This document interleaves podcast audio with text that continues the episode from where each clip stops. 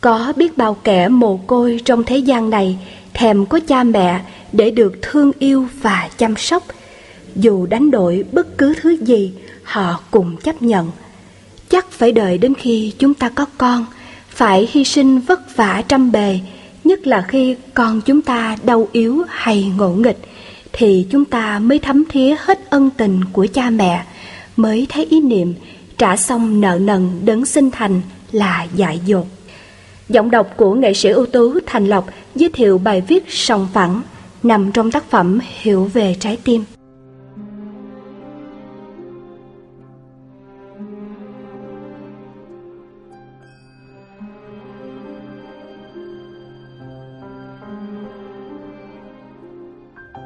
Ở làng quê Việt Nam ngày xưa, Khi làm mùa vụ, Người nông dân có thể nhờ vài người trong xóm đến phụ giúp mà không phải trả tiền.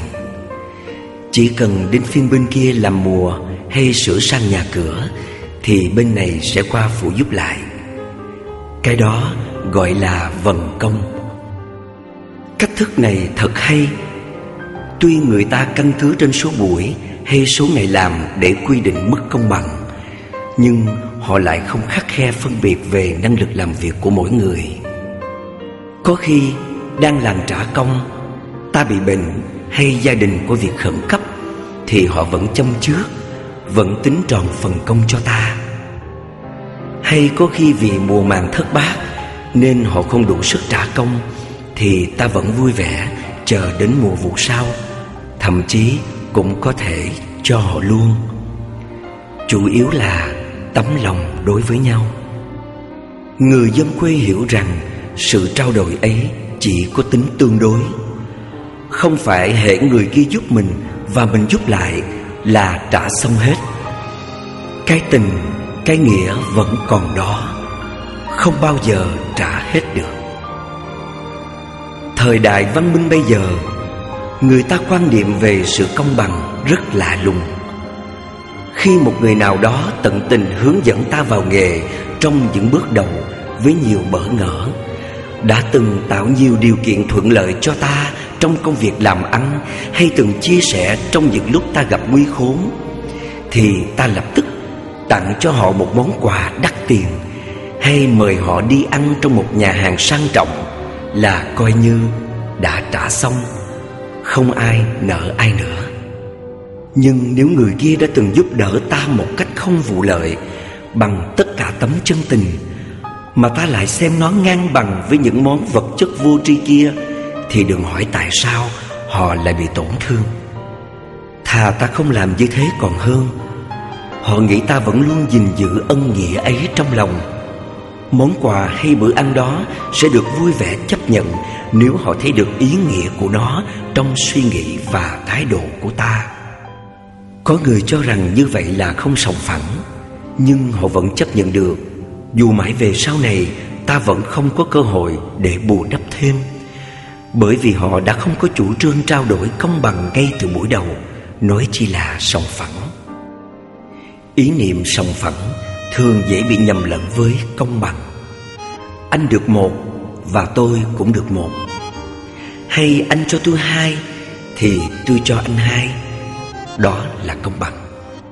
Nhưng còn tùy vào mỗi xã hội và thời đại Mà quy luật công bằng thể hiện khác nhau. Sự công bằng thường được quy định trên mức cảm xúc. Cho nên, có khi người ta tự quy định mức công bằng Nếu hai bên thỏa thuận trị giá tương xứng giữa vật trao đổi Mà không cần theo quy ước chung của cộng đồng. Thí dụ, Một trái bí đao có thể đổi với hai trái mướp đắng. Một chuyến đò ngang có thể đổi với sáu câu vọng cổ. Một bức tranh có thể đổi lấy mười bầu rượu. Một lời hứa chân tình có thể đổi lấy ba trăm sáu mươi lăm ngày chờ đợi. Tuy sự trao đổi ấy được coi là công bằng, Nhưng ai cũng ngầm hiểu Người kia vì cảm tình mới chấp nhận trao đổi như vậy. Nên dịp khác, mình sẽ bù đắp. Trong khi sòng phẳng là loại bỏ ý niệm muốn bù đắp, Như thế là đủ. Chấm hết. Dĩ nhiên, trong thương trường rộng lớn Người ta cần phải có sự rành mạch Về những trị giá vật chất để trao đổi. Nên đã thiết lập ra chế độ tiền tệ Để đơn giản hóa và mở rộng thương mại. Và vì thế, sự sòng phẳng vô tình trở thành quy luật tất yếu. Nhưng biết bao công lao khổ nhọc mới làm ra được bát cơm trắng tinh Mà chỉ đổi ngang hàng với vài đồng bạc thừa Thì không thể gọi là công bằng. Song phẳng lại càng phi lý Nên nhớ Sự trao đổi không bao giờ là tuyệt đối Tất cả chỉ là ước lệ Cho nên người ta đã sai lầm khi cho rằng sự thảnh thơi, thật thà hay nhường nhịn là những yếu tố nguy hại đến kinh tế cần phải loại trừ. Nên họ gọi đó là phi kinh tế.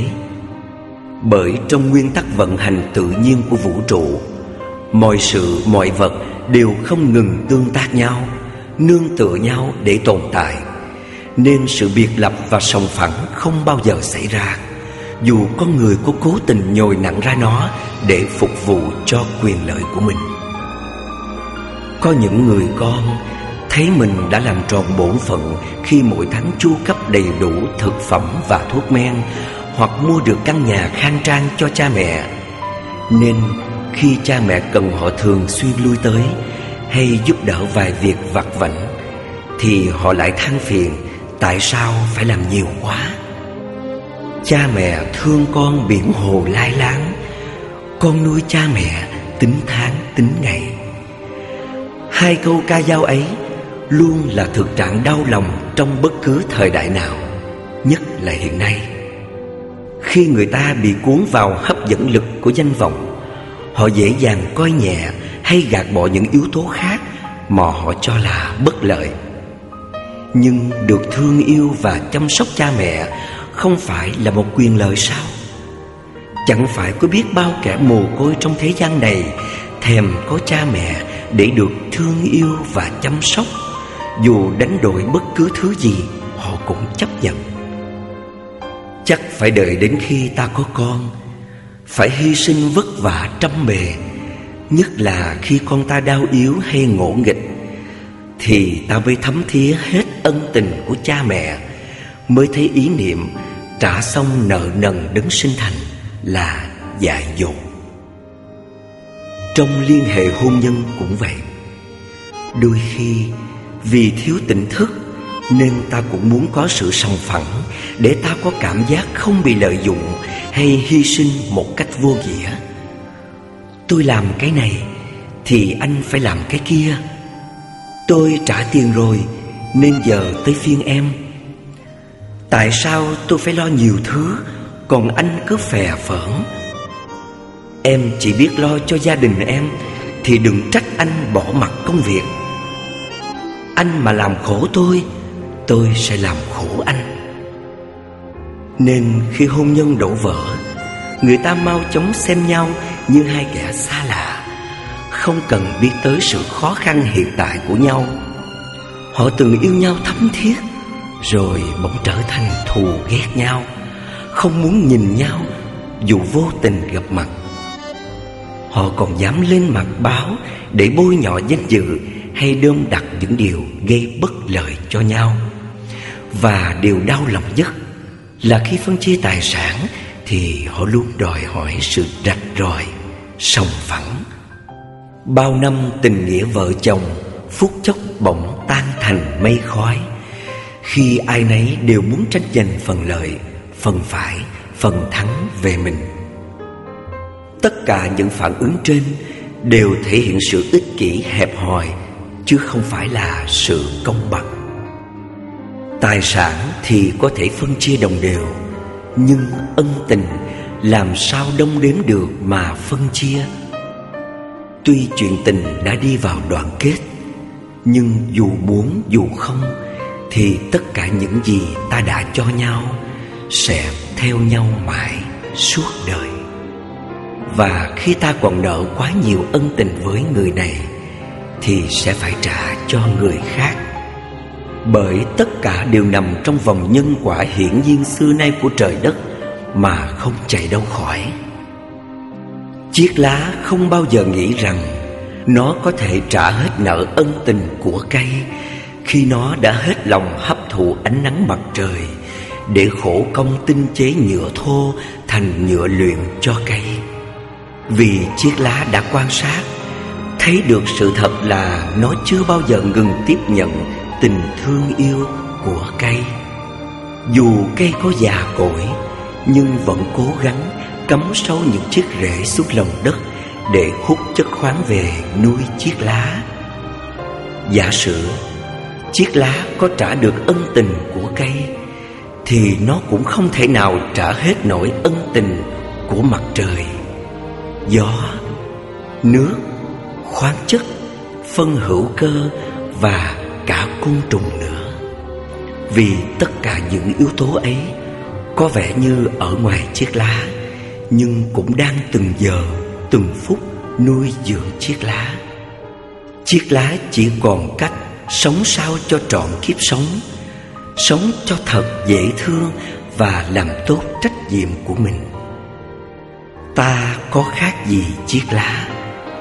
Cũng không bao giờ trả nổi những ân tình Mà cuộc đời này đã trao tặng cho ta, Bằng trực tiếp hay gián tiếp. Thế nên, Tại sao ta cứ mãi than phiền Và đòi hỏi cuộc đời Mà có bao giờ ta tự hỏi, Đời cần gì nơi ta không? Như dòng sông trôi mãi, Luôn trở nặng phù sa. Có bao giờ em hỏi Đời cần gì nơi ta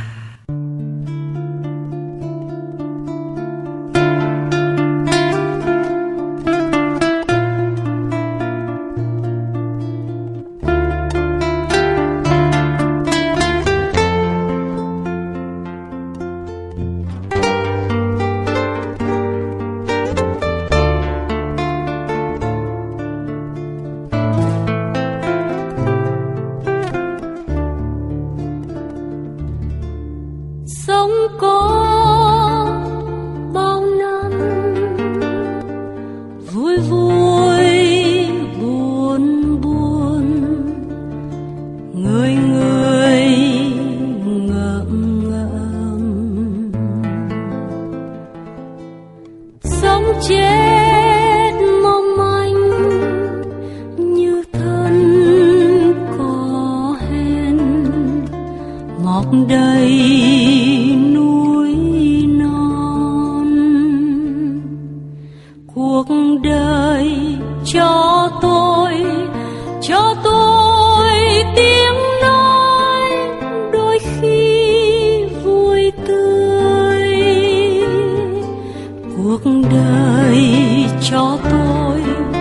đời cho